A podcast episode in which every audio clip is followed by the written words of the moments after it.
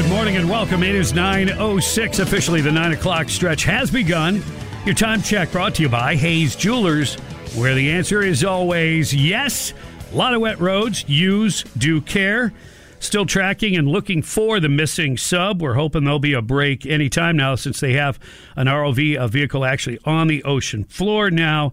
Uh, however, uh, it may be too late, but we'll stick with it and we'll pray for these folks either way. Gators are going on to the College World Series. They'll be playing Saturday night. And right now, Alachua County Sheriff's Office uh, PIO Art Forgey in the house. Morning, Art. How you doing? Hey, good morning. I am doing uh, very, very good this morning. Trying to stay dry out there. Yeah, and uh, yeah, and the rain just keeps on coming. But the big story really is that Sheriff Clovis Watson Jr. Um, is already announced that he will not seek reelection. I guess let's get this out of the way first. And I, I know there's some things you can say and can't say, whatever. I don't want to put you on the spot, but can you eliminate that there's any sort of health related issue here? Yeah, I think that uh, uh, we were all caught by off guard when uh, Sheriff Watson sent out an email Tuesday to uh, everyone in the agency saying that uh, he had decided to step back and try to uh, mold the leadership going forward to uh, you know keep ASO a great place, and that he has uh, it's not a decision he came to lightly. That uh, he's he's thought about it for quite some time, and and uh, he's a religious man and uh, prayed about the decision, and this is what he came to. So. Um, it wasn't a decision that he took lightly. It kind of caught us all off a guard because the election season is coming up, and uh, you know we're, we're sorry that he made that decision, and and uh, you know I think everybody is there to support him going forward. Uh, yeah, I mean, uh, look, everybody has to make these personal decisions. Um, you know, he's had a long career in both law enforcement. He was a representative in the state, and uh, you know, he so he's achieved a lot in his yeah, life. He is, uh, you know, he is definitely a role model. He started off in Alachua as a police officer, uh, rose to the rank of city manager, and then on to the state House of Representatives, and now sheriff. So he's definitely a leader and a role model, and and someone for uh, people to look up to and strive to. Yeah. No, I uh, look. I got you. Um, it is though. You know, you don't expect this kind of thing per se when you're in that position. Uh, however, uh, that is a difficult position, and there are a lot of things that have been happening. There's been lawsuits and other things that have been going on. It's it's look, I, am sure every sheriff's office has its share of I don't know if you want to call it drama or whatever, uh, but there's there's been a few cases here and stuff, and um, maybe he's um, I don't know. Well, we'll let him uh, speak for himself via his announcements or whatever, but I have a, you know a suspicion that there there may be just you know a little bit more to the entire story. And you know uh, folks are going to speculate in the meantime which that's what I always try to find out as much as I can. So it limits some of the speculation and I think we're like everybody. We're, uh, you know, most of the time we're one big happy family. Occasionally, you know, we we are dysfunctional. Um, but I think you saw in the recent controversy that uh, Sheriff Watson stepped up to the plate, did the right thing that he felt was the right thing, uh, reinstated uh, three people, uh, or reinstated two people and uh, terminated the discipline on another. So, you know, he's a stand up guy that uh, believes in doing the right thing, and and uh, you know, we'll see what is on the horizon next for him. Well, I mean, your job hinges on you know representing the sheriff himself, and and so uh, with that understanding in mind, we'll we'll move forward. Tuesday, Tuesday night, uh, uh, Wednesday morning, this traffic nightmare that enveloped uh, pretty much the most of uh, most of Alachua County. I guess the thing is, if you want to recap on that, and also, I don't know what role law enforcement would play in this, but we have to try to find out a way to keep the interstate open, even if it's extremely limited, but open. What do you feel? What you know? Give us a recap. Yeah, I, and uh, we're us, uh, the Florida Highway Patrol, uh, Florida Department of Transportation. Everybody is is in a full agreement of that, trying to keep, uh, even if it's just one lane in each direction, the interstate open.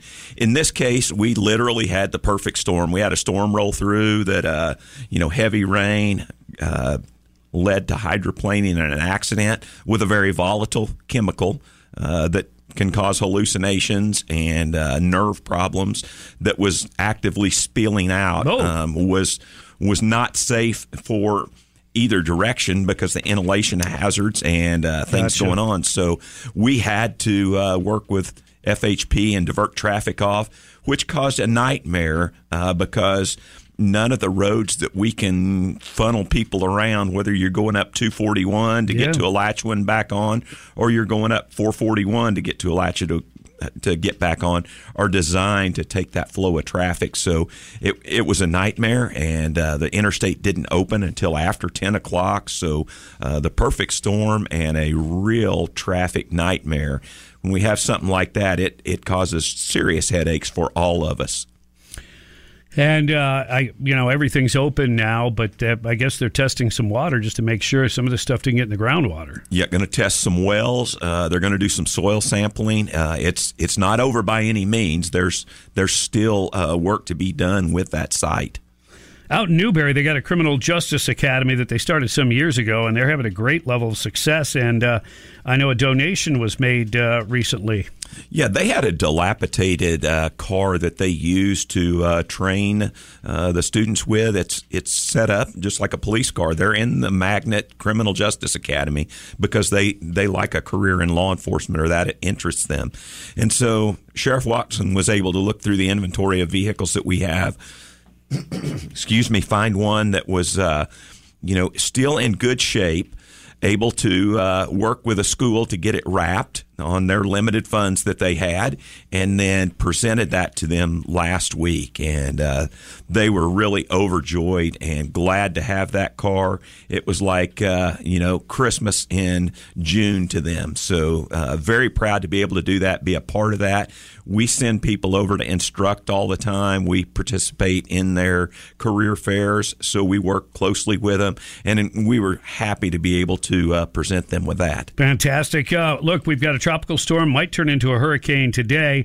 It is Tropical Storm Brett. Now, it hasn't even gotten quite to the Leeward Islands yet, so it's still a long ways away, but there still are some preparations that should be made. Yeah, uh, we're monitoring it uh, right now. Fortunately, it doesn't look like it's coming our way, but there is a tropical depression right behind it um, that is forecast to come up, uh, you know, at least up the uh, the Atlantic coast. And so, you know, every year we uh, we've been doing this long enough.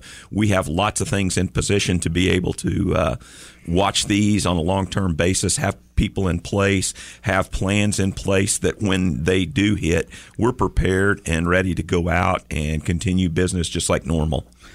Recently, you had uh, um, these uh, two uh, migrant workers that were uh, that you know this woman said that she was uh, attacked, sexually attacked by these two guys that she met at a local uh, restaurant. What's the status of those two men, uh, Barnaby Marquez and Guadalupe Sands? Through fantastic work by our patrol deputies and by our detectives, using the video from the restaurant and using some. Some uh, other intel that they were able to gain. They were able to uh, identify the vehicle that these guys were driving, which led them to a motel. Uh, when they talked to uh, motel staff there, they figured out that most of that motel had been rented out by migrant workers that were coming through with the watermelon harvest. And so uh, they started door to door until they located uh, these two suspects.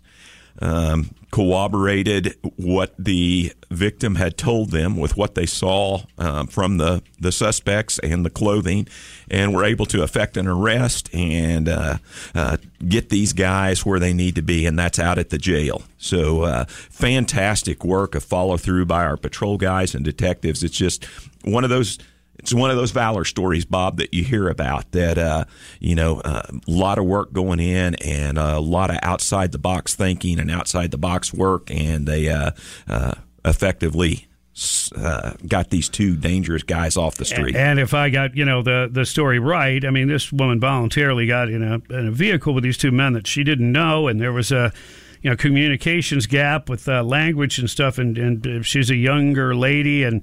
I mean, you just um, come on, head on a swivel, pay attention. Don't put yourself in harm's way. It doesn't make it okay what occurred. Obviously not, and I'm glad these guys are arrested. But man, don't make it. Uh, Don't make it easy. Yeah, be aware of your surroundings and uh, always have friends with you.